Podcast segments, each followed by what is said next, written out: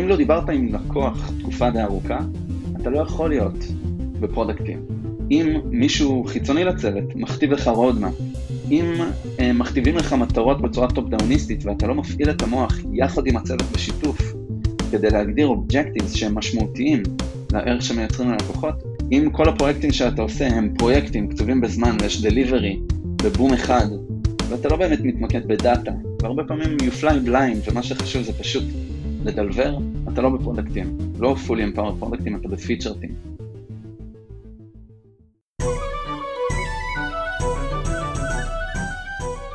ברוכים הבאים לניהול מוצר גרסת הבמאי, בוקר טוב יאיר. בוקר טוב בני. ובוקר טוב לאורח שלנו יובל סמט. אהלן, בוקר טוב.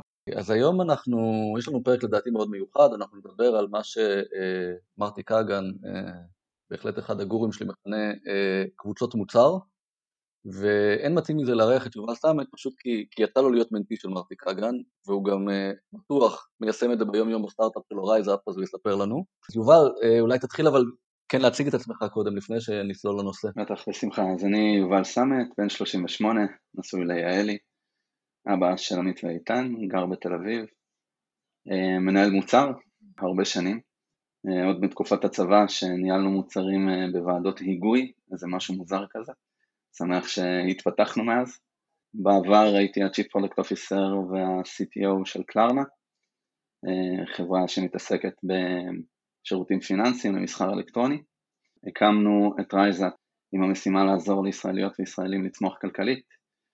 אנחנו צוות של 30 איש כבר, אה, שעושים את זה בפשן מאוד מאוד גדול. אה, אולי נספר קצת אה, יותר מאוחר, יותר לעומק, איך הדבר הזה עובד. וכן, אנחנו מיישמים הרבה ממה שלמדתי ממרטי לאורך השנים. באמת יצא לי לשמחתי לעבוד איתו בצורה די צמודה במשך כמה שנים בתור ה-Chief Product Officer בקלארנה. ומדובר בבן אדם ענב בטירוף, שבאמת אה, חי חיים אה, של נתינה, בעלות מאוד גבוהה לשעת עבודה. אבל הוא באמת הצליח אה, להשפיע בצורה מאוד משמעותית עליי מבחינה מקצועית, ואני מאוד שמח שיצא לי ככה לפגוש אותו בדרך. וזה די מצחיק, האופן שבו הכרתי אותו, פשוט החלטתי לשלוח לו אימייל, כי בנינו כזה roadmap בפעם הראשונה בקלרנה, והרגשתי שצריך לעשות את זה כמו שצריך, אה, לא הייתה קבוצת מוצר לפני שהצטרפתי לקלרנה ואז בעצם השקתי את הקונספט הזה שם. אז אה, שלחתי לו אימייל ואמרתי לו, מרטי, תקשיב, הגיע היום, בקלרנה אנחנו צריכים לבנות רודמה, ומאוד הייתי רוצה שתעזור לי, אלה המחשבות שלי. ואז הוא החזיר לי אימייל מאוד מהיר, הוא מאוד מאוד נגיש, שזה תמיד כיף איתו. אה, תשמע, מה שאתה מתאר זה מאוד אולד סקול, אם אתה רוצה uh, שאני אזעזע את הפירה שלכם ואשנה לחלוטין את האופן שבו אתם uh, עושים ניהול מוצר, I'm willing to take a trip to Stockholm.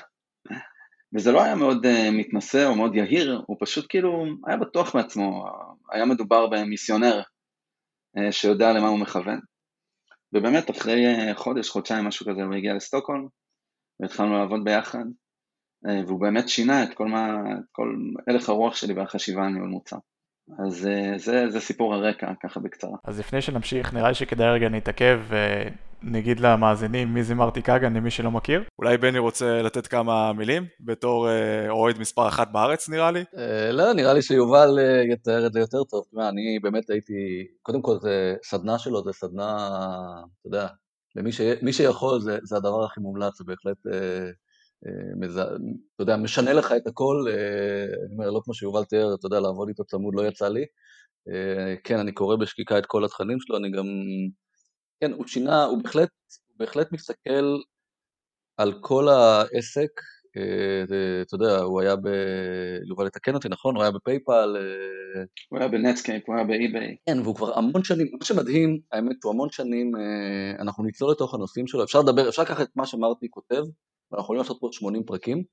אה, אז אנחנו היום ספציפית נתמקד על, על באמת על, על מה שהוא קורא product teams, ומה שמדהים אותי שלמרות שהוא מדבר על זה שנים, אתה מדבר עם אנשים, ואולי ניגע בזה קצת, ועדיין רוב התעשייה לא עובדת ככה, או חלק אה, משמעותי, אה, למרות שהדברים שה, האלה כבר קיימים אה, אה, לא מעט.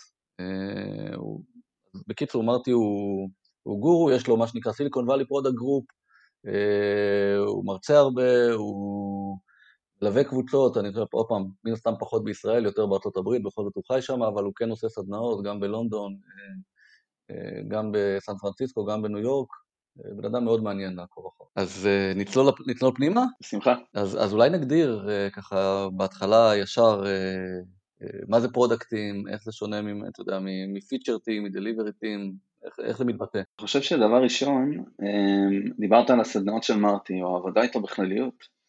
אנחנו נוטים להיות מאוד אה, דיכוטומיים, או מאוד אה, אה, לאמץ תורה אחת. אני חושב שאחד הדברים המשמעותיים והחשובים שמרטי עושה, הוא מדבר לפעמים בנכון לא נכון, אה, אבל הוא נותן מרשמים, כמו, או, או מתכונים, שאחרי זה אתה צריך לחזור הביתה ולבשל בעצמך את הסטו. אה, הרבה אנשים הולכים לסדנה של מרטי, ואחרי זה מרימים לי טלפון ואומרים, יובל, תשמע, הייתה סדנה מדהימה, אבל אין לי מושג מה לעשות עכשיו. אמ, זה דבר מאוד נפוץ, כי ההקשר הוא סופר חשוב. אמ, אז אם אתה זוכה אה, להגיע לסדנה כזאת, או את זוכה, אז צריך לעבוד די קשה אחרי זה בליישם את המחשבות האלה, כי בסופו של דבר, אני חושב שמילת המפתח בשיחה בין product teams ו feature teams זה teams, עוד לפני שאנחנו מדברים על product ו features. מעטים הארגונים שבונים צוותים טובים. צוותים שבאמת יש בהם אמון, ושיש בהם constructive conflict, ושיש בהם commitment, ו-accountability, ופוקוס על תוצאות. אני חושב שיש דברים ערכיים בסיסיים שצריכים להתקיים, כדי שאפשר יהיה בכלל להתחיל לדבר על להתפקס בערך ולהתפקס אה, בלקוחות, ולא להתפקס ברשימת אה, דרישות. אמ, בלנהל outcome ולא לנהל output. אז אני חושב שהיסוד הוא צוות שעובד טוב ביחד. אמ, ואחד הדברים שעשיתי לא מעט עם מרטי, כשהוא יהיה אצלנו בקלאונה, היה ריוויו אמ, לצוותים. וקרה כמה פעמים שהוא הצביע על בן אדם מסוים ואמר לי, תקשיב, הבן אדם הזה הורס את הצוות, הוא לא cultural fit טוב. ובאמת ההאנץ' הזה של מי תורם לצוות ומי לא, עוד לפני שאנחנו מדברים בכלל על ניהול מוצר אמ, ובניית עבודת צוות טובה, זה אחד הדברים הכי משמעותיים שאני יכול לחשוב עליו בהקשר, ואני אחזור לזה בטיפ האחרון אה, שתבקשו ממני לתת. היום אה, קצת קשה לי אפילו לדבר על ההבדל בין פיצ'רטים אה, לפרודקטים, כי אני כל כך חי את המהות הזאת של אמפאורמנט כבר כל כך הרבה שנים, שאני לא זוכר איך זה עובד אחרת. אני פחות נכנס לשיחות הדתיות כמעט על כן Jira לא Jira, כן Asana לא Asana, Trello, הוא קרס, הכלים לא משנים. המהות והגישה, uh, אלה הדברים שאני מתמקד בהם. יש uh, ג'ף שוורץ, הוא אחד המשקיעים שלנו כאן ב RiseUp, הוא תמיד מספר בדיחה ששני דגים צעירים שוחים בים ופוגשים uh, דג זקן. אז הדג הזקן אומר להם, תגידו חבר'ה, חייבה לך, דגים, אה, איך המים? הם טובים, נעימים לכם? אז הם אומרים לו, מה זה מים? כי הם כל כך רגילים לסביבה שהם חיים בה. אני לא יכול לדמיין היום סביבה שבה לא רק מנהל מוצר, אלא כל בן אדם וכל מקצוענית אה, שלוקחים חלק בצוות, לא נהנים מאוטונומיה, לכל הפחות על איך לעשות דברים, אם לא על מה לעשות. אה, צוות שלא מתנהל בכזאת צורה זה צוות שמרגיש לי כמו סבל קיומי להיות חלק ממנו. אז אם אנחנו, אולי אני משתמש במילים קצת קיצוניות, אבל אני באמת מרגיש ככה, זה מבאס אותי לראות צוותים שלא מתנהלים בצורה אה, טובה. עכשיו, כשאנחנו מדברים על פיצ'ר טים, כאילו אה, הצ'קליסט אה, של האם אני חלק מפיצ'ר טים או האם אני חלק מפרודקטים, אה, אתה באמת צריך לשאול את עצמך שאלות שקשורות לאוטונומיה. לא אוטונומיה בקטע של לא אכפת לי מסטייק הולדרס, לא אכפת לי מה שהם אומרים, תנו לי לעשות את מה בראש שלי, אלא אוטונומיה ברמה של מה עושים, לטובת מה מהפטמים, מה הערך ללקוח, מה הקונטקסט של הלקוח. אם לא דיברת עם לקוח תקופה די ארוכה, אתה לא יכול להיות ב product team. אם מישהו חיצוני לצוות מכתיב לך roadmap, אתה לא יכול להיות ב product team, אתה לא empowered. אה, אם אה, מכתיבים לך מטרות בצורה top-downיסטית ואתה לא מפעיל את המוח יחד עם הצוות בשיתוף כדי להגדיר objectives שהם משמעותיים ואפשר לחבר שורת קוד לערך שמייצרים ללקוחות, אם זה לא מתקיים, אתה לא ב product team, לא fully empowered product team, אתה ב feature team. אם כל הפרויקטים שאתה עושה הם פרויקטים קצובים בזמן ויש delivery בבום אחד, ואתה לא באמת מתמקד בדאטה, והרבה פעמים you fly blind ומה שחשוב זה פשוט לדלבר, אתה לא ב product team. צוותי מוצר טובים, מה שמרטי קורא לו fully empowered product teams, הם מתנהלים ממש כמו סטארט-אפ קטן. יש להם את הקונטקסט המלא, יש להם את המטרה, יש להם את האסטרטגיה, שהם הגדירו בעצמם, אבל בשיתוף עם כל הבעלי עניין אה, שמעורבים בעבודה של הצוות, של הסקואד. הם מגדירים לעצמם מטרות חזקות, ומתוך המטרות העבודה של הצוות נגזרת. אה, אבל צריך לזכות באוטונומיה הזאת. אה, אוטונומיה על וואט זו אוטונומיה שיש בה הרבה אמון, והיא יושבת על יכולות גבוהות של individual contribution. בעצם הבנה של המהות של החברה, mastery בתחום שלך, craftsmanship בתחום שלך, אמ, והרצון להיות אוטונומי. כי לא כולם רוצים להיות אוטונומיים. אז אם ככה לתקצר את כל מה שאמרתי, אתה יודע שאתה נמצא ב-fully empowered product team ברגע שאתה והצוות ביחד, או ה squad, מגדירים את המטרות שאתם רוצים להשיג על בסיס ידע עמוק של לקוחות, יש לכם את הדאטה שמוכיח שאתם בכיוון הנכון, אתם מפוקסים על תוצאות, ואתם פותרים דברים ביחד, יש שיתוף פעולה מאוד מאוד עמוק, אין מצב שבו מי שעושה את העבודה מקבל דרישות כתובות ממישהו אחר, אה, ואווירה כזאת של meat factory. אה, ואני שמח שהיום אצלנו ברייזאפ אנחנו מצליחים לקדם תרבות בכל חברה, לאו דווקא בין מנהלי מוצר ל designers, ל data people, ל engineers, אלא ממש כולם, מאנשי שיווק ותוכן וגם אה, נועה והאדמיניסטרטורית שלנו, אנחנו מצפים מכולם להשתמש במתכונים האלה של fully empowered team, לחשוב על הזדמנויות משמעותיות שיש בהן אימפקט ברור, אמ, אפשר להפוך את זה לתרבות של חברה. וזה בעצם מה שאנחנו מאוד מנסים לעשות ברייזאפ, להפוך את כל החברה ל product driven בצורה מאוד עמוקה ואמיתית.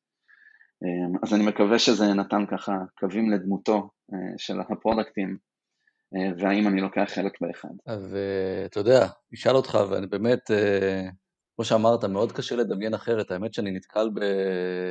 ועוד פעם, גם ב product team אני בטוח שאצלכם זה, זה נשמע מושלם, ויש הרבה חברות שזה שלושת רבעי או חצי, שזה כבר, כבר המון, ובאמת קשה לדמיין את האחור, אבל אני נתקל שאני, אתה יודע, עושה mentoring לכל מיני אנשים, והם מנסים, מביאים לי, כמו שאתה אומר, מביאים את ה roadmap, או מביאים את התסכולים שלהם מול הצוות, ואתה לפעמים לא יודע מאיפה להתחיל, כי, כי זה כל כך... זה כל כך רחוק והבן אדם רוצה לשנות, אבל נגעת בנקודה חשובה, אה, מנהל מוצר שעובד ב feature team, אוקיי, כי החברה ככה, כי הוא נכנס, מאוד קשה לו לשנות, כי, כי זה לא שינוי שהוא יכול לעשות לבד, זה, זה שינוי תרבותי בכל החברה. אני חושב שזה אולי הקושי, אתה יודע, אני, אני, אני אומר, אתה יודע, יש לי איזה מזל, נכנסתי לחברה שעבדה קצת, אה, נכנסתי לסטארט-אפ, לא היה שם ניהול מוצר, היה אני לא אגיד שהם עבדו חצי, לא עבדו, עבדו כזה חצי פיצ'ר, חצי זה, אבל עם הזמן, בגלל, אתה יודע, אני אגיד את זה, לא היה לי VP R&D, לטוב ולרע, ועם הזמן יכולתי להעביר אותם לעבוד אה, מאוד מאוד אמפאוורד באוטונומי, ואני כמעט לא כותב דרישות היום, וה, וה, והכל מגיע מה, מה, בתוך הצוותים. אבל מנהל מוצר שיושב בחברה ועושה כזה ואומר, אוקיי, ת, וואלה, יובל, הדלקת אותי. הוא, הוא קצת כבול. כן, אני מבין אה, לגמרי את האמירה. אז אה, גיל הירש ואני הקמנו פעילות שקראנו לה Product Leadership Bootcamp. אמ, שנינו חזרנו לארץ, כל אחד מהמסעות שלו פחות או יותר באותו זמן, ב-2016, אמ, והיה לנו ברור שצריך לעשות קפיצת מדרגה משמעותית בתחום ניהול המוצר בארץ, ושמנו לעצמנו מטרה להגיע לרשימה של 30 World Class Product Managers, כשהמדד הוא האם אותם Product Managers מסוגלים לעבור Valley Style Product Management Interview. ובהתחלה היה לנו רעיון מאוד אה, נאיבי, שאנחנו נוכל אה, פשוט להשקיע במנהלי מוצר. אפילו חשבנו על סוג של תוכנית התמחות, לתפוס אותם צעירים ולעזור להם לצמוח בתוך החברות. ואחרי שעשינו מחזור או שניים של אה, קלאס כזה, פשוט הבנו שאם אין demand ל-empowered product teams בארגון, זה פשוט לא יעבוד.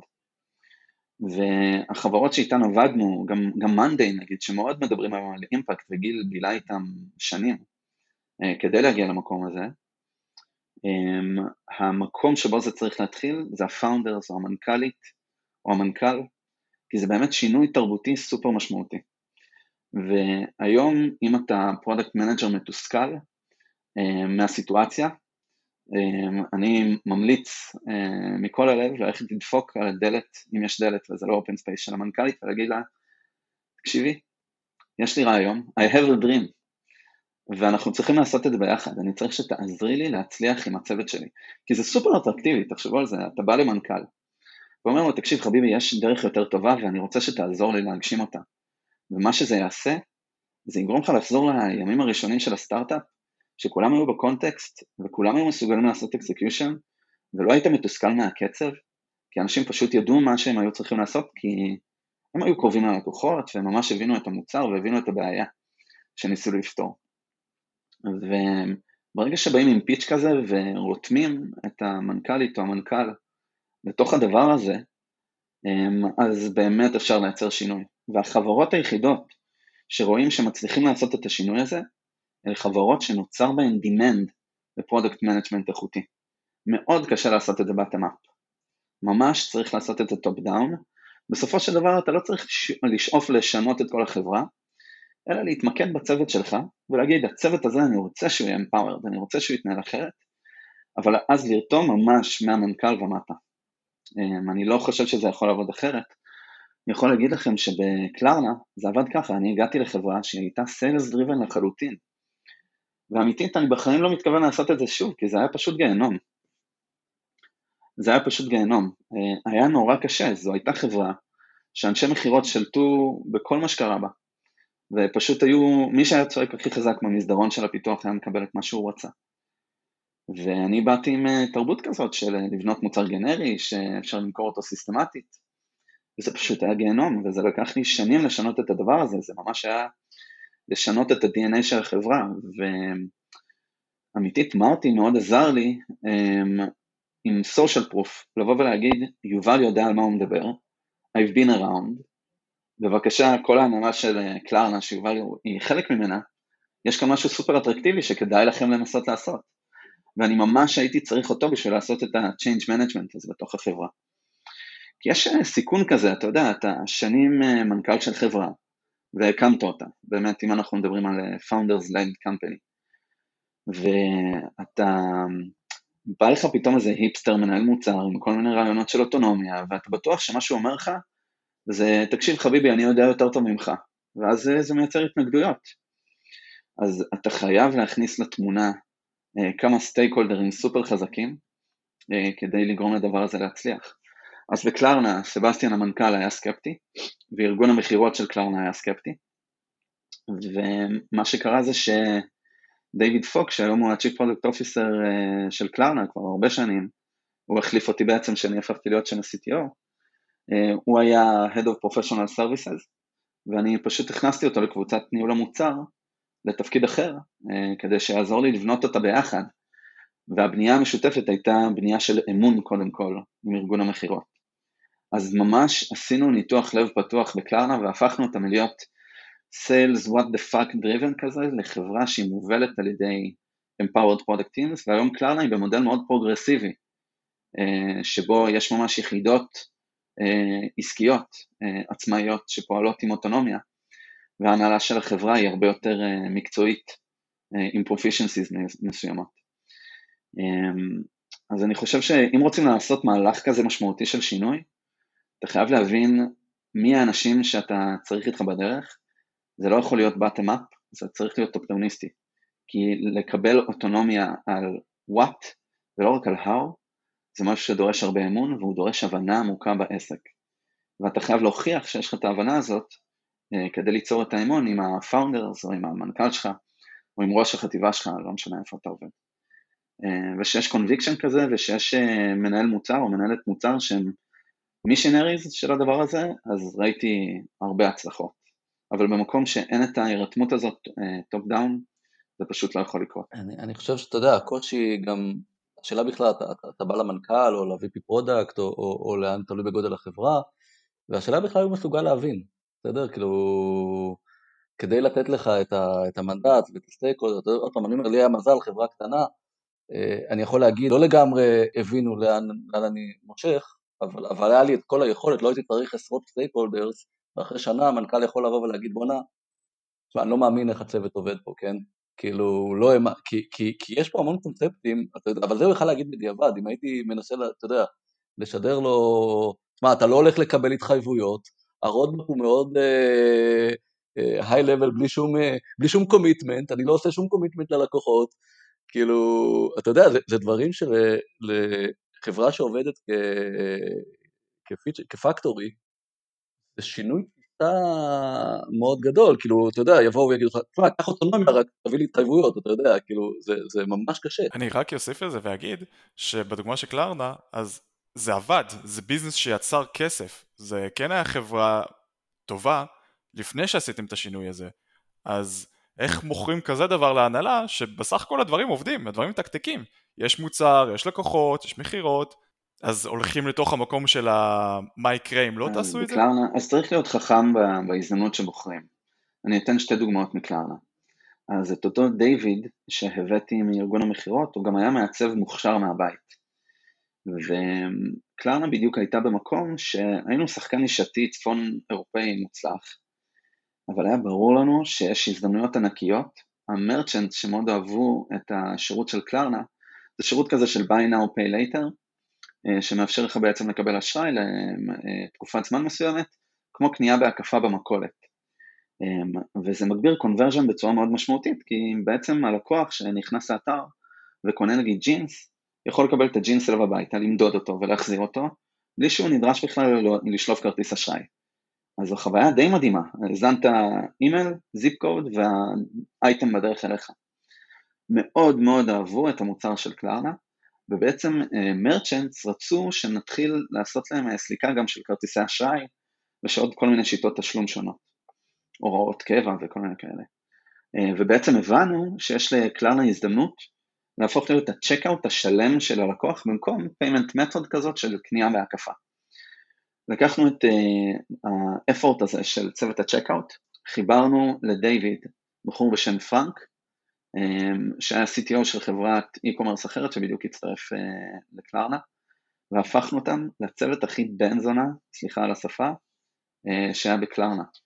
והם בעצם יישמו את כל המחשבות הפרוגרסיביות על ניהול מוצר, והם היו פשוט כל כך טובים ועבדו כל כך קרוב לסבסטיאן בתור stakeholder המנכ"ל, בתור stakeholder עיקרי, שאי אפשר היה להתווכח, הם הראו תוצאות. אז אה, יש דרך אחת של לקחת את הביצת זהב שהחברה הייתה רוצה להטיל ולעשות אותה כזאת באמצעות best practice כזה. דרך אחרת לעשות כזה דבר היא אה, דוגמה שיש לי על אה, צוות שבנה כלים פנימיים בקלארנה. לבנות כלים פנימיים זה אף פעם לא משהו אטרקטיבי כביכול בעיני, חבר, בעיני המפתחים וביני מנהלי מוצר ומעצבים וכולי, כי אתם יודעים, אתה לא בפריים טיים של החברה כביכול. אז הייתה מנהלת מוצר שקראו לה, עדיין אבלין, בחורה מאוד מוכשרת, שרצתה להפוך להיות מנהלת מוצר, היא הייתה גם משהו בפרופשיונל סרוויסס, ואמרתי לה סבבה, אה, את יכולה לקחת את אה, צוות ה-internal tools לצוות שעושה תמיכה במרצ'נטס. ואז היא ממש שמחה על ההזדמנות, ואמרתי לה, אבל האופן שבו הצוות צריך לעבוד הוא עם המתכון הזה והזה, fully empowered product team. במקור אף מפתח, מפתח או מפתחת לא רצו לעבוד בצוות הזה, כי לבנות כלים פנימיים עוד עם סיילספורס כפלטפורמה ולבנות אפליקציות על גבי סיילספורס זה חתיכת באסה. אחרי חודשיים זה היה הצוות הכי נחשק. כל המפתחות והמפתחים רצו לעבוד שם, כי זה היה פשוט כיף. כי אבלין רתמה אותם לערך שהם ייצרו לקולגות שלהם שנמצאים קומה מעל, והם ממש יכלו לראות את האנשים במסדרון שמייצרים ערך עבורם. ובסיטואציה הזאת באמת ההבנה בקונטקסט, באוטונומיה, בעבודה המשותפת, בהאקתונים שהם היו עושים ביחד, שהם היו סופר מפוקסי אה, אה, ערך לאותם אנשים שהם בונים עבורם את המוצר, היא הצליחה ליצור סיפור הצלחה מאוד אינטנסיבי, שאנשים מאוד העריכו. ואבלין באמת הפכה להיות מנהלת מוצר מאוד מוערכת בקלאונה. והצוות שהיא בנתה הפך להיות צוות מאוד מאוד נחשק בקלארנה. אז אלה שתי דוגמאות איך אפשר לעשות את הדבר הזה בקצוות מאוד מאוד שונים בחברה, כי במקום אחד לקחנו באמת את הדמויות המובילות, הם גם, גם פרנק וגם דיוויד הם אנשים מאוד דומיננטיים, גבוהים כאלה, מאוד דעתנים, שאמרו זה הדבר הנכון לעשות וכולם הלכו אחריהם. ואבלין, שההובלה שלה היא הובלה אחרת לחלוטין, הצליחה בעצם לייצר fully empowered product team שפועל באוטונומיה מובהקת באמצעות כלים אחרים לגמרי. אז הקונטקסט חשוב, והאנשים שאתה עובד איתם הם חשובים, אמ, ולהתייחס ל-fully empowered product team בתור מתכון שמקבל attributes שונים בסיטואציה שונה. אמ, זאת העצה שלי איפה להתחיל, איך לנסות להצליח עם הקונספט הזה של fully empowered product team, לא חייבים לשנות את כל החברה ככה בן לילה, בניתוח לב פתוח, אפשר לזהות מקומות מסוימים ולייצר בהם הצלחות. אז, אז עכשיו מקשיבים לנו באמת אה, הרבה מנהלי מוצר ש, ש, שלא עובדים בפרודקטים, באמפאוורד פרודקטים, עובדים ב feature team, ולצערם, אתה יודע, מבלים, רוב היום שלהם הוא באמת בכתיבת דרישות הרבה פעמים, או, או במרדף אחר הפיתוח. עכשיו בוא, אולי נתאר להם, אתה יודע, כי, כי הם שואלים את עצמם יופי, אז אצל יובל בחברה, המנהל מוצר כמעט לא כותב דרישות, הצוות עובד ביחד, והם שואלים, מה, מה, מה לעזאזל הוא עושה כל יום? כאילו, אתה יודע, פתאום התפנה לו 90% מהזמן, אז, אז, אז בוא, בוא נדבר קצת על זה, מה מנהלי מוצר עושים ב RiseUp? אז כאן צריך להבדיל בין, כאילו להבין את הקונספט הזה של dual track agile, שגם מרטי מדבר עליו הרבה, שבעצם בכל צוות יש אה, שני תהליכים שקורים כל הזמן במקביל וכולם שותפים בהם. יש את תהליך הדיסקאברי, התהליך שבו בעצם אה, מייצרים פרוטוטייפים כדי לוודא שהערך שאנחנו מנסים לבנות הוא ערך שלקוחות מעריכים, שבעצם השאלות הכי משמעותיות שמצמצמות ריסק אה, של לבנות משהו שלקוחות לא מעריכים מקבלות תשובות מהירות. אז השאלות האלה בתהליך הדיסקאברי הן שאלות של value, is it valuable, is it usable, שאלה של שימושיות, is it technically feasible, ואז גם יש שאלה של unit economics. האם זה משהו שהוא beneficial לחברה? ומרטי בזמן האחרון הוסיף עוד שאלה שאני מאוד מתחבר אליה, should we do it? זו שאלה אתית. אצלנו ב RiseUp אנחנו רוצים לעזור למשפחות חציוניות לצמוח. אנחנו בעצם נותנים access למוצרים פיננסיים לאנשים שממש קשה להם לסגור את החודש. ואתה צריך לשאול את עצמך שאלות, לדוגמה, האם נכון לתת לאנשים הלוואות? זו שאלה אתית מאוד משמעותית, כי האם אתה באמת משפר את המצב שלהם? ברגע שנגיד ההכנסה נפגעה בזמן הקורונה, לתת הלוואה לאנשים זה הדבר הנכון לעשות אתית? אז זאת עוד שאלה שצריך לענות עליה בתהליך הדיסקאברי. המהות של תפקיד מנהל המוצר ב-fully empowered product team זה להיות ה-discovery person. אתה בעצם מוביל את המהלך הזה. אז מה קורה בתהליך דיסקאברי? עולים רעיונות, הופכים רעיונות להזדמנויות, שזה אחד הדברים הכי משמעותיים בעבודת המוצר. כל אחד יכול לבוא עם רעיון. יש לי רעיון לפיצ'ר בוואטסאפ, את אלה אני הכי אוהב. אם וואטסאפ היה עושה XYZ, אז זה היה מדהים, אני צריך להציע לוואטסאפ את הרעיון הזה. אז וואטסאפ אה, מניסיון זה ארגון שמאוד קשה לעבוד איתו, אבל מעבר לזה, זה לא באמת עובד ככה, כי רעיון שווה אה, כקליפת השום. אתה צריך להפוך רעיון להזדמנות, והזדמנות זה משהו שיש לו היפותזה, היפותזת ערך, ויש לו אימפקט ברור שאתה רוצה לייצר, השפעה שאתה רוצה אה, אה, לממש בחיים של הלקוח שלך, או בחיים של הסטייק הולדר שבעצם עומד להשתמש בממשק הפנימי שאתה בונה. ואתה צריך לוודא שהערך מובהק בהזדמנות הזאת שאתה מנסה לבנות, ושיש evidence ברור. אז ה data צריך להיות שם, או לפחות פידבק מלקוחות צריך להיות שם. זה טון עבודה לייצר הזדמנות טובה. וזאת המהות של תפקיד מנהל המוצר. First and foremost, לוודא שרעיונות הופכים להזדמנויות מעולות. כי הזדמנויות מעולות אפשר לבחון בצורה זולה מול לקוחות באמצעות פרוטוטייפים. וזה הקסם של תהליך discovery.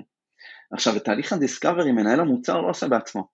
מנהל המוצר מוביל אולי את החשיבה של ה discovery, אבל זה דבר שקורה עם ה product designer, וזה דבר שקורה עם מפתח, מפתחת או מספר מפתחים ומפתחות, זה תלוי בגודל ההזדמנות, וזה נעשה גם עם data analyst, וזה יכול להיעשות גם עם content manager, בעצם כל מי שלוקח חלק ב discovery team, לבנות מהר prototype שמוכיח ערך, שבונה evidence.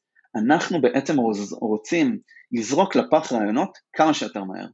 אנחנו, לצורך העניין, הרבה פעמים מאפטמים לכישלון. אני רוצה להיכשל כמה שיותר מהר. אני ממש בעד הגישה שככל שנכשלים יותר ויותר מהר בתהליך ה discovery, ככה תהליך ה delivery נעשה בצורה הרבה יותר פשוטה. כשחושבים על תהליך ה discovery לעומת תהליך ה delivery, תהליך ה delivery הוא התהליך שבו ממש בונים ל production. לצורך העניין, אנחנו רוצים להיכנס ל delivery של הזדמנות שכבר יש לנו ודאות של 98% מה אנחנו בונים, איך הוא נראה. ככה לא צריך לכתוב דרישות, ככה אני בתור מפתח שעושה עכשיו delivery על משהו משמעותי, אני יכול להתמקד ולכתוב לעצמי את ה-work items. אצלנו ב RiseUp אנחנו קוראים לזה deployable tasks. בעצם מה הדברים שאני עומד לעשות להם deployment ל production, ולחשוב על ה design של הדבר הזה בצורה טובה. תהליך ה delivery הוא תהליך שיש בו אינרציה חזקה להגיע ל done, לייצר למידה ולזהות את ההזדמנות הבאה.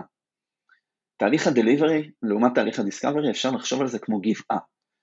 גבעת ה delivery מתחילה במדרון מאוד מאוד תלול של discovery. discovery זה קשה לעשות, גם קשה לתמחר אותו בזמן. כי וואלה, נכנסתי לדיסקאברי, אני לא יודע מה אני לא יודע. והוא חייב להיות תהליך מאוד איטרטיבי ולערב את כל האנשים הרלוונטיים בחדר מכל הצוות. ואז אני עושה ככה איטרציות, איטרציות, איטרציות, עד שהגעתי לפסגה. מהרגע שהגעתי לפסגה מתחילה האינרציה של המורד, של מורד הדליברי, תדמיינו לכם את זה ככה בראש. אני מדבר עכשיו על מודל של uh, 37 signals, הם מדברים מאוד יפה על כל הנושא הזה של discovery מול delivery, וכשאנחנו מתחילים לעשות delivery, האינרציה צריכה להיות כמה שיותר מהר לסיים את המשימה. שני התהליכים האלה צריכים לקרות בו זמנית כל הזמן בתוך squad או בתוך צוות. תהליך ה discovery של לבנות פרוטוטייפים של ערך, ותהליך ה delivery של, אוקיי, למדנו מה prototype, עכשיו בואו נבנה את זה ברצינות בצורה שמתאימה ל production. ההבנה שב discovery אנחנו בונים דברים שעומדים להיזרק לזבל, זו הבנה מאוד מאוד חשובה. product manager צריך לבלות 80% מהזמן שלו ב discovery. כמובן שיש עבודה משותפת, גם ב discovery וגם ב delivery. אין מנהל מוצר, מנהל מוצר שלא אכפת להם מ delivery, כי ב delivery בפועל אתה רואה את המחט זזה ב scale.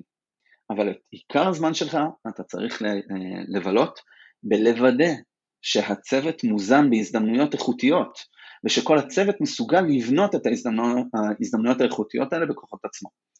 אז נגיד איתי, בצוות ב squad שלנו שנקרא חוסן, שהוא בעצם אחראי על בניית החוסן הפיננסי של הלקוחות שלנו, ועכשיו מאוד ממוקד במונטיזציה.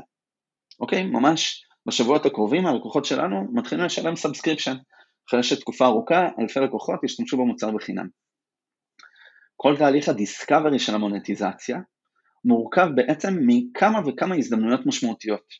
יש הזדמנות של איך נראה ה-payment page, כי ה-payment page צריך להיות uh, ממש טוב ב-conversion, top to button. ויש שאלה של חוויית ה-conversion, של חוויית המונטיזציה, כי בעצם אנחנו רוצים להראות לאנשים את הערך שהם מקבלים בשירות, ואז לקנברט אותם לתשלום. אז חוויית ה-conversion, חיזוק הערך מהשירות, זה עוד הזדמנות. כל אחת מההזדמנויות האלה לא מובלות על ידי איתי, אז הזדמנות אחת יכולה להיות מובלת על ידי עידן, ה product designer, והזדמנות אחרת יכולה להיות מובלת על ידי דוד, אה, שהוא engineer, שהוא סופר חזק בדאטה, ואז דוד הולך ועושה את המחקר, הוא הולך ועושה unsubscribe מספוטיפיי, לראות מה ספוטיפיי עושים כדי לייצר resurrection, והוא הולך וחוקר את הדבר הזה, וממש נכנס לזה ויש לו את הקונטקסט המלא, כדי לעשות גם את הדיסקאברי להזדמנות, כי אם אתה מעורב ומוביל את הדיסקאברי של ההזדמנות, לעשות את הדליברי להזדמנות, אתה כבר עושה עם יד קשורה מאחורי הגב. כי זה הופך להיות קל, כי אתה כבר יודע איך הדבר צריך להיראות, איך הוא מרגיש, איך לקוחות הגיבו. אז אם לדוגמה השאיפה שלנו היא אה, שיהיו לנו אלף לקוחות משלמים, מתוך כמה אלפים שיש לנו עכשיו שמשתמשים במוצר בחינם, אה, אנחנו מקווים שלקוחות באמת אה, יתקנברטו למנוי בתשלום במהלך ספטמבר.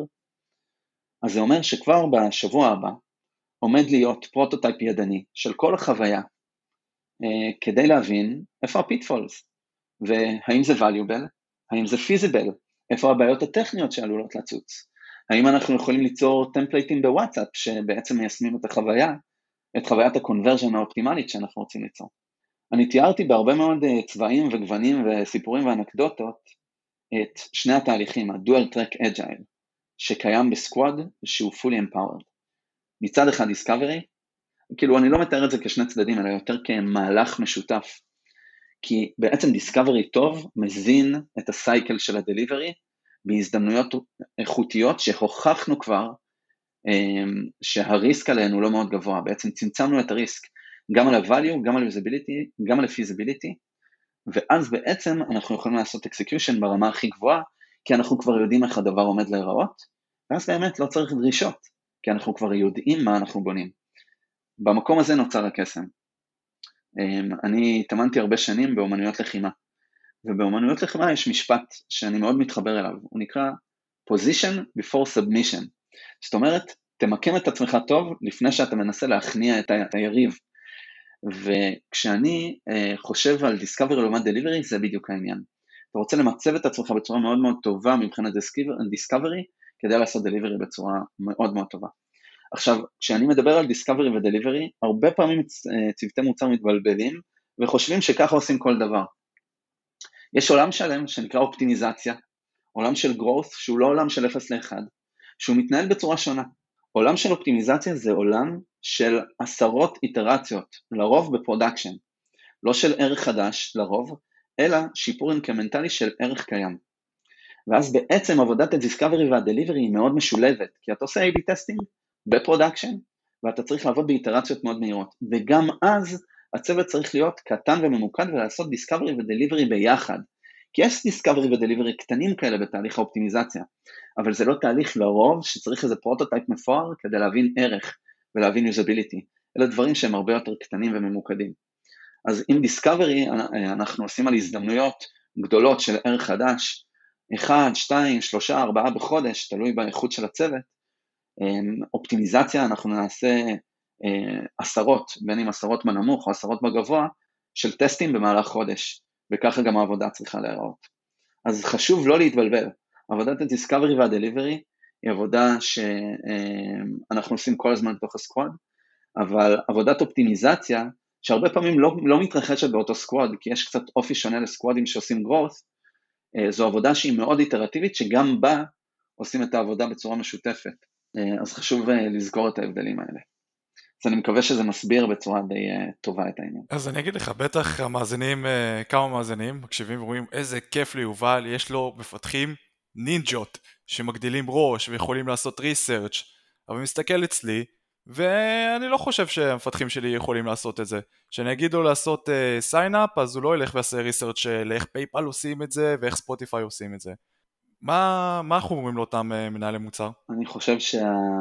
תשמע, דבר ראשון, כאילו אני אגיד בצורה כואבת, התרבות engineering בקלרנה בשנים הראשונות הייתה זוועה. לא היה, היו ממש אנשים מעטים שאפשר היה לעשות את זה איתם. אבל תמיד, כמו שאמרתי קודם, היצירה של ה conviction עם אה, המנכ"ל או stakeholder דומיננטי, שמייצר demand top דאוניסטי לעניין הזה של fully empowered product teams, כנראה שתמצא מפתח אחד בכל החברה, או מפתחת, שהם יהיו בעניין. וכנראה שתמצא אה, מעצבת או מעצב אחד או אחת בכל החברה שיהיו בעניין. ואז תעשה את זה בגרילה מאוד, כאילו תבוא ותראה איך עושים את הדבר הזה בצורה טובה. תייצר לך את ה-full empowered squadron שעובד על פיצ'ר מסוים, ועושים את זה ביחד, כי וואלה זה הרבה יותר כיף. זה כיף, אתה בא בבוקר, הבוקר קמתי, אה, שתיתי את הקפה, עבדתי, ארגנתי לעצמי את היום, ואשתי והילדים היו לידי, ואמרתי להם בואנה, איזה יום כיפי יש לי היום, אני עושה את כל הדברים שאני אוהב. לא כל יום ככה, כאילו, אני לא מייצר כאן איזה תמונה אוטופית של מה קורה ברייזאפ, כאילו. אבל כשאתה מנהל מוצר שמוצא את הפרטנרים לדבר הזה שהם באמת missionaries, של לייצר sign up ממש טוב. פשוט נהיה לכולם הרבה יותר כיף. ואתה יודע, כיף, כיף כאילו, זה טיעון מספיק חזק כדי לקרוא את התחת כדי לייצר כיף. אמ, ואני חושב שברגע שאתה מוצא את הבן אדם היחיד בחברה, היחיד בחברה, שיש לו את הזיק הזה, אתה תוכל אמ, להדליק את הנר שידליק את אה, שאר המהפכה הזאת שאתה יכול להניע בחברה שלך. יש מקומות שזה לא יעבוד, אני יכול להגיד שחברות שהן סופר סופר מוטות ביזנס, כזה אד ביזנס, ממש קשה לייצר fully empowered product כי מה שמכתיב את המוצר כביכול זה feature parity עם שחקנים דומים, ומה הדרישות העסקיות, כי בסופו של דבר זה cut throat business, שיכול בכל יום להיעלם כי פייסבוק וגוגל ישנו את הפוליסי. אלה לא חברות שהן product driven במהותן, הן לא חברות ש-value ללקוח זה מה שמניע אותן, אבל חברות ש-value ללקוח מניע אותן, הסיטואציה שאנחנו מתארים היא כל כך הרבה יותר אטרקטיבית. עוד דבר שהוא סופר חשוב, ואולי קצת בעייתי בזמן הקורונה, אבל כאילו אפשרי, זה colocation. משגע אותי שאני רואה צוותים שלא יושבים ביחד. המנהל מוצר יושב חדר ליד, ולא מבין למה אין לו מערכות יחסים טובות עם מפתחים, והוא נדרש לכתוב דרישות, והוא מקבל רג'קטים עליהם. בן אדם, תשב עם הצוות, שצריכים לשאול שאלה על דרישה, שבן אדם כתב בעצמו, שהם לא יצטרכו לקום או לכתוב לך בסלק, שהם יסובבו את הכיסא ויגידו לך, יאר, אח שלי, מה נראה לך יותר טוב, כחול או אדום? מה נראה לך יותר חכם, שהלקוח יחווה ככה או אחרת? רק בקולוקיישן אפשר לייצר את הדבר הזה. בגלל זה אני, אני אמיתית חושב שהסיטואציה הנוכחית, המודל ההיברידי הזה, ועבודה בקפסולות מהבית וכולי, זה הולך להיות backfire תרבותי הכי גדול בהיסטוריה.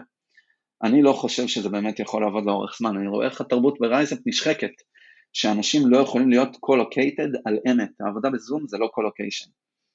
colocation הוא קריטי, הוא עמוד תווך בעבודה של fully empowered product teams. אני אתאר עוד דבר שלדעתי הוא קריטי, alignment ערכי. אמ, ברייזאפ אנחנו בנינו את מסמך ערכי הליבה שלנו אה, הרבה לפני שגייסנו כסף. יש לנו שלושה ערכי ליבה משמעותיים, הכל אפשרי, ענווה ועבודת צוות.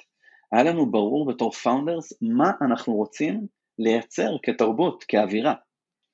ודבר נוסף, aspirational שהיה מובהק אצלנו, זה הפוקוס על individual contribution, במודל שדניאל פינק בספר Drive, מה מייצר מוטיבציה אצל אנשים, מגדיר. אוטונומיה, purpose ו mastery.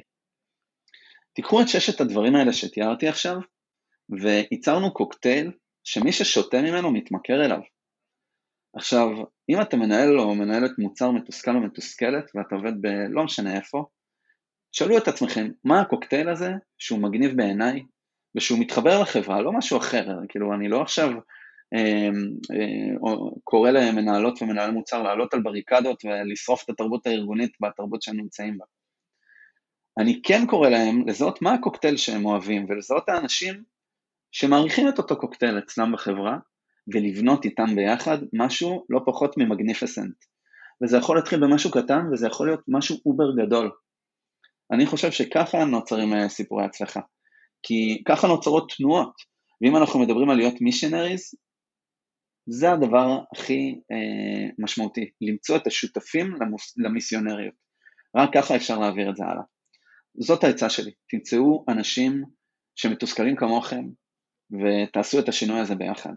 זאת הדרך שאני הייתי מתנהל בה אה, בסיטואציה כזאת, ואני חושב שגם התנהלתי בה בעבר. אתה יודע, יאר, בכל זאת, כי, כי יובל ציין שתמצא את הבן אדם השניים, אה, ואני רוצה להגיד ש, שיש יותר מבן אדם שניים. כלומר, נכון, זה, זה ברור שיש את האלה שממש יהיה לך קל איתם, כי הם רק צמאים ל... תן להם את האוטונומיה, אבל אני גיליתי עם השנים שגם את האלה היותר מקובעים, שרוצים uh, שתאכיל אותם, אפשר לאט לאט ובזהירות להזיז, אוקיי?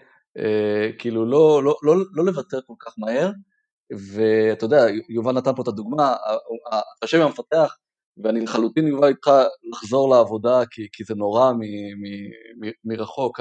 הקסם, אתה יודע, ב, ביום במשרד לפעמים שאני אה, כאילו לא עושה כלום, אבל, אבל ישבתי עם המפתחים והזזתי איזה צ'ופצ'יק, אז, אז, אז עשיתי את העבודה שלי, אז כשהוא בא ושואל אותך, אתה יודע, כאן כחול או אדום, בגלל המפתח הכי לא, אז, אז, אז אל תמהר לענות. כאילו, זה חלק מהקסם, אז תשאל אותו, אתה יודע מה, מה דעתך? בוא תגיד לי אתה. ואז לאט לאט, כאילו, גם אם בסוף אתה נותן את התשובה, לאט לאט אתה מרגיל אותו לא רק לבוא עם השאלות, גם לבוא אולי עם התשובות, אתה יודע, בהתחלה זה לבוא עם התשובות אליך ולשאול אותך מה דעתך, ובשלב היותר מאוחר, אתה יודע, אה, לרוץ איתם ולחקור לבד ולהודיע לך שעשיתי ככה, ותשמע, רק תדע לך, כבר שיניתי, זה עובד. אז, אז זה, זה, זה לאט לאט. אני sucker של סיפורים טובים בווידאו, שמגובים ב evidence, שהוא דאטה. אם אתה רוצה לשכנע אנשים שלא מוכנים לזוז, שהדרך הזאת היא דרך ממש טובה, הדרך לעשות את זה זה לייצר ערך ללקוח ולשים אותו בווידאו. ואז לספר סיפור שלם ולצבוע אותו בצבעים שקשה מאוד להתנגד להם. כי ברגע ש... בואו ניקח, אה, אני בקלות יכול להביא אין ספור דוגמאות מ RiseUp, אני לא רוצה שזה יישמע אה, אוטופיה כזאת.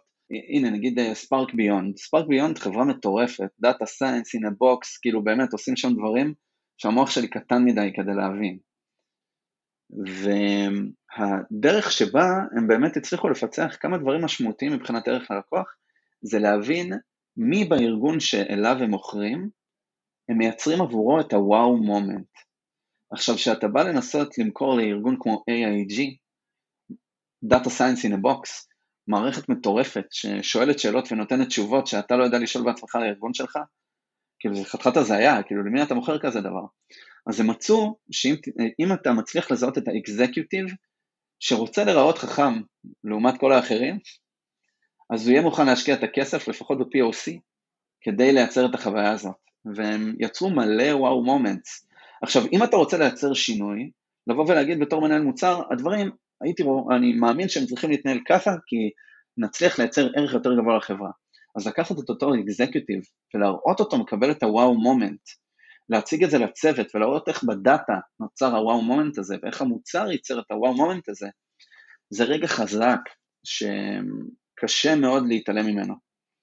אמ, ואני חושב שצריך לדעת לספר את הסיפור הזה טוב, וצריך לדעת אה, לעשות את זה יד ביד עם ה buddies שלך, עם המפתחת הזאת שהיא נכונה לעשות את השינוי, ועם ה designer או ה data scientist, ולייצר ערך כזה ולספר את הסיפור בצורה כל כך אטרקטיבית, שרוב האנשים יתקנברטו אה, לדרך עבודה אחרת. אני חושב שהמפתח הוא בלסגור את ה loop עם הלקוח, ולא לנסות לשכנע בשיחה שהיא אידיאולוגית, כי זה דבר שהוא מאוד מאוד מאוד קשה. כי ברגע שאתה בא לבן אדם ואומר לו, תקשיב אח שלי, עזוב אותי רגע מ daily standups ו scrum ו burnup charts וכולי, הקסם הוא לא שם. זה סבבה, בתור כאילו אתה רוצה health metric ל squad, תמדוד מה שאתה רוצה, תשתמשו ב story points, הכל טוב, תביא איזה, איזה דיסקו שאתה רוצה בשביל לנהל את ה scrum שלך, אבל המהות היא לא שם. המהות היא לא ב rituals המפוארים, המהות היא בתוצאות, המהות היא ביצירת ערך אמיתי ללקוחות. וברגע שאתה נמצא בסביבה כזאת, אתה מבין את זה ככה, ממש ברגע. זה עובד בכל מקום שיש פידבק לופים ללקוחות. אני חושב שהעניין הזה של fully empowered product teams, זה לוקח אותי למאמר ממש נחמד אה, של Harvard Business Review, שנקרא Collective Genius, שמדבר על התנאים שצריך ליצור כדי אה, לבנות ארגון שהוא מאוד טוב בחדשנות. ואומנם חדשנות זה שיחה כזאת שהיא הכי corporate, כן? אבל אה, זה עלה לי שוב לראש, אה, שאותו עידן שהזכרתי קודם, ה product designer אה, באחד הסקואדים אצלנו, הוא אמר לי לפני כמה זמן, תשמע יובל, אני מתחיל את ה... אצלנו הרבה אנשים מגדירים לעצמם תמונת ניצחון לשבוע, כאילו מה הדברים שאני רוצה להצליח לעשות.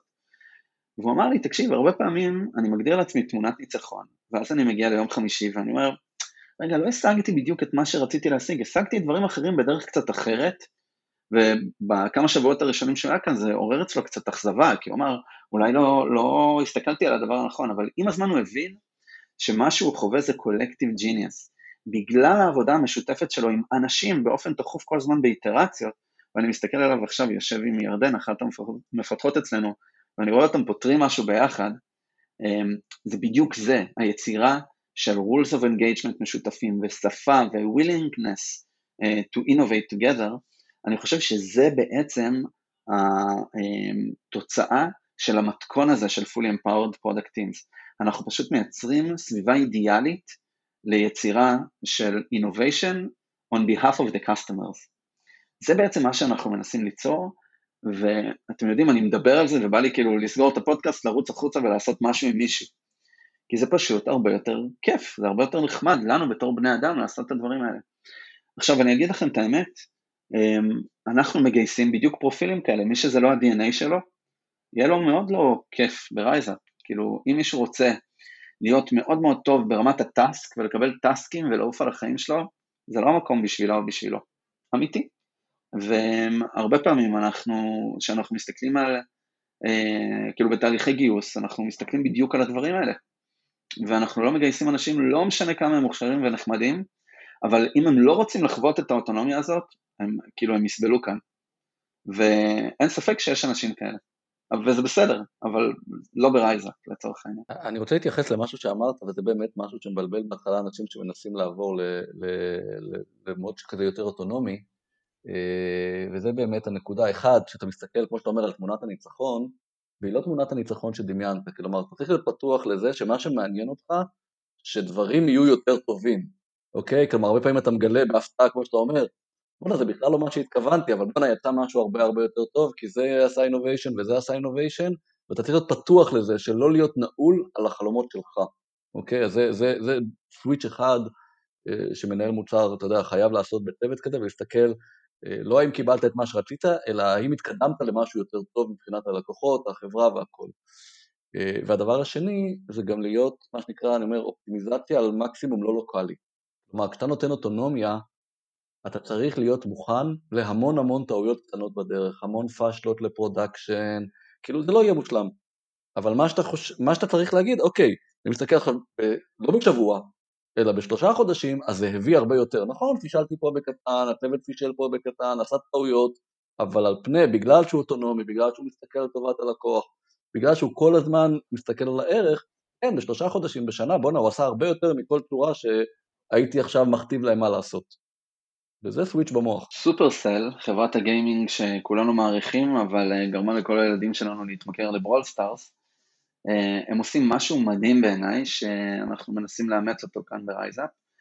אה, הרי סופרסל בכל רגע נתון יש עשרות סטודיואים שעושים טסטים על כל מיני משחקים, ורוב המשחקים האלה הולכים לפח, כאילו הורגים אותם וגאים בזה. וזה גם משהו שמרטי, אני חושב שמרטי הכיר לי את זה, או אחד המשקיעים של סופרסל, אני לא זוכר, שהם פותחים שמפניה כשהם סוגרים סטודיו. כי אנשים מבינים את הערך הקולקטיבי שהם מייצרים ברגע שהם הרגו משחק לא טוב.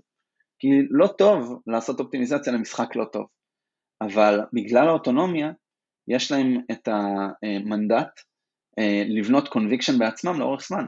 Brawl Stars, שזה משחק שכל כך הרבה ילדים מכורים אליו בצורה שלא ראיתי, זה היה משחק שלא האמינו שצריך להשיק, אבל המפתחים באותו סטודיו אמרו, לא, אנחנו מאמינים במוצר, במשחק, ואנחנו נמשיך לשפר אותו עד שנגיע לרמה שנוכל אה, לעשות לו release. אה, וזה מאוד מתחבר למה שאמרת לפני רגע, בני, הרעיון הזה של להעז להיכשל. אז אצלנו אנחנו מחלקים כל כמה חודשים פרס שאנחנו קוראים לו הנחום תקום. ואנחנו נותנים נחום תקום קטן למי שעשה שגיאה מפוארת שלמדנו ממנה. כי זה מסוג הדברים שבאמת, אה, אה, אתה יודע, מדגישים בבולד את האמירה התרבותית הזאת של בואנה בן אדם, יש לך אוטונומיה. אם אתה לא מקבל נחום תקום, זה אומר שלא העזת מספיק, תעז. אם תעז, כנראה שבסוף נצליח לעשות משהו משמעותי. אל תשים את ה brand וה revenue בסיכון, כן? אבל תעז לעשות דברים רדיקליים לטובת הערך ללקוחות. אמ, אני שואף שכל, שיהיה לנו מלא נחום תקומים כאן על השולחנות, כי זה מעיד על זה שאנשים מעזים לעשות experimentation אה, אה, אה, בצורה ש-practices את האוטונומיה שלהם. וזה משהו שאני מציע לאנשים לסגל. תחושת ה detachment הזאת, כאילו סבבה, רצנו על משהו, אבל הוא יכול להשתנות, וגם אם הוא ייכשל זה בסדר, אה, בואו נעשה את זה פשוט הכי מהר והכי מקצועי שאנחנו יכולים. זאת התחושה שהייתי רוצה שתהיה לנו בצוות, בכל החברה. אמ, אני תמיד בעד לעשות execution ממש טוב, להיכשל על אסטרטגיה זה דבר שהוא בסדר גמור. אני אתן אה, דוגמה מאצלנו, אנחנו בתחילת הקורונה אה, אמרנו אוקיי, אנחנו עוזרים לאנשים לצמוח כלכלית, מנהלים להם תזרים באופן אוטומטי. הקורונה הגיעה, אנחנו צריכים לשנות את האסטרטגיה שלנו. וממש עשינו כמה התאמות אה, לאסטרטגיה שלנו, וזה נכשל כישלון חרוץ. פשוט בנינו אסטרטגיה לא טובה, עשינו עליה execution ממש טוב, אבל האסטרטגיה לא הייתה נכונה. איך שקראנו את השוק, איך שחשבנו שהמשבר הכלכלי יבשיל, איך הוא ישפיע על משקי בית, פשוט האסטרטגיה לא הייתה אה, מספיק חדה ומספיק נכונה. עשינו על האקסקיושן, ואחרי חודשיים אמרנו, אוקיי, stop, נכשלנו, האסטרטגיה לא נכונה, מגיע לנו, זכינו בכבוד בנחום תקום, בואו נעשה את ה-re-adjustment ונחשב מסלול מחדש, וככה עשינו. אמ, וזה היה כישלון מפואר, שנוצר ממנו משהו מעצים. אמ, עכשיו, אני לא מתאר, שוב, איזו סביבה אוטופית. גם כאן אה, מנקים את השירותים ועושים אה, את כל מה שצריך, ויש ימים קשים. אמ, ולא כל הסקואדים כאן עובדים כ-fully empowered פרודקטים במקסימום.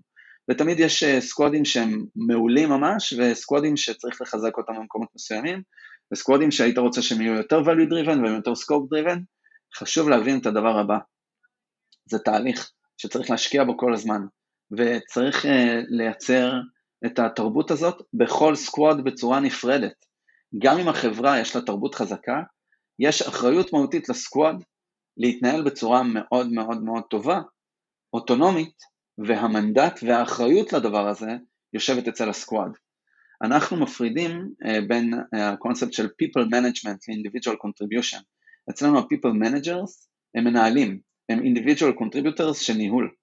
וה-individual contributors המקצוענים שהם מאסטרים ב craftsmanship, במוצר ובעיצוב ובפיתוח וכולי, הם אלה שאחראים בעצם להפוך את ה squad למעולה. אז האחריות הזאת יושבת על הכתפיים של כל חברות וחברי ה squad. וזה סופר מגניב בעיניי, אבל זה לא פשוט, לא, לא ממש קל לנהל. עכשיו, סליחה שאני ככה נכנס בנאום חוצב לבבות, הרבה אנשים שותים את ה Kool-Aid של ספוטיפיי עם כל המצגות המגניבות, אז בואו נשחט כמה פרות קדושות. דבר ראשון, לא ספוטיפיי המציאו את מודל הסקואדים, זה מודל שנבנה בסקייפ, שהיו צוות מדהים, ואותו הנריק שמדבר בכל הסרטונים הוא בכלל יועץ חיצוני אה, של ספוטיפיי. ספוטיפיי לא המציאו כלום, הם פשוט יישמו את זה בצורה מאוד יפה. אבל ספוטיפיי לאורך תקופה יפטמו מהירות לטובת אוטונומיה, או יותר נכון אוטונומיה לטובת מהירות, כי הם האמינו שככה הם יתקדמו מאוד מהר.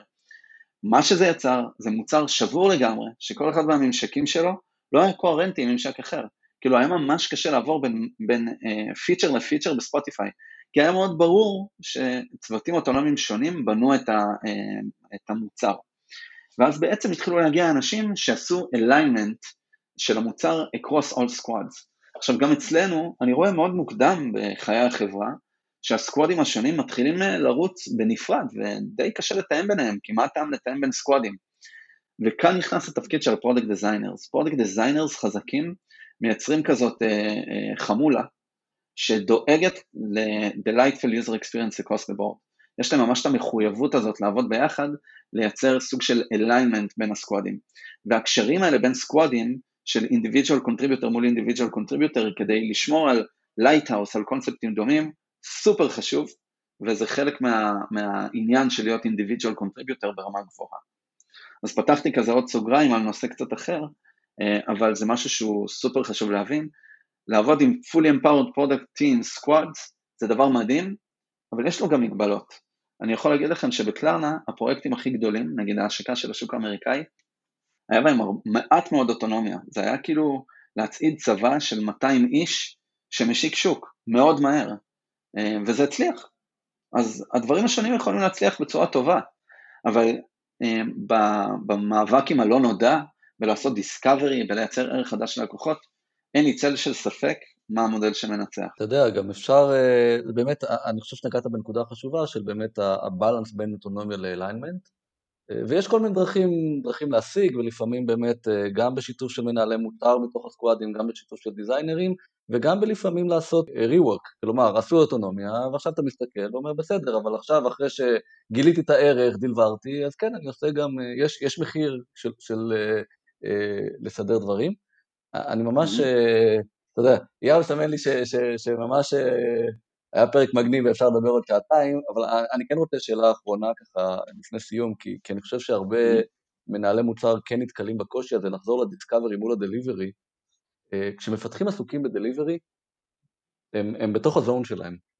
ואחד הדברים שמנהלי מוצר נתקלים, אתה יודע, אנחנו שמים את המושלם, dual track agile, בקושי הזה, להוציא אותם ל discovery, אוקיי? כלומר, הרבה פעמים אתה אומר, אוקיי, אני עושה איזה discovery מאוד מאוד מוגבל, כי אני לא מצליח להוציא את המפתחים, גם אם אני עושה אוטונומיה, אה, אז אני אעשה את ה discovery כשהיותר גדול, כשנתחיל לפתח, כי הם לא מצליחים, אז, אז איך אתם מתמודדים עם ה, בעצם עם היכולת אה, להוציא את כל האנשים האלה לתוך ה discovery תוך כדי שהם ב delivery וב zone שלהם. אז ביום שעושים discovery הם לא עושים delivery.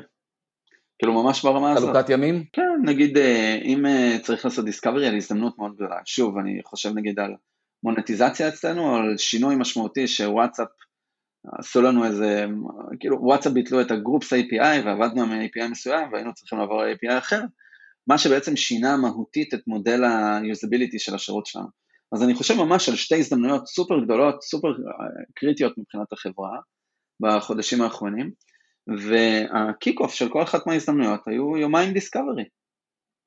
כאילו עמוק, משמעותי, שכולם לוקחים בו חלק ולכולם יש את ה context, והמנהל מוצר עובד קשה כדי להכין את ה kick off בצורה טובה, ויוצאים מה kick off הזה עם כל ההזדמנויות, עם היפותזות, עם מה ה impact שמנסים להשיג וכולי וכולי, ופשוט משקיעים בזה זמן. דבר אה, שנפלנו בו בקלרנה נגיד, זה שמשימות discovery לא היו ב backlog. ואז כאילו, היו עושים את זה כזה על הדרך. אז ברגע שהתחלנו להוסיף משימות discovery ל backlog, הבנו שמפתחים השקיעו 50% מהזמן שלהם ב discovery. והיה מאוד קשה להם לייצר context מאוד חזק על עבודת delivery, ואז היינו צריכים לאזן את זה קצת.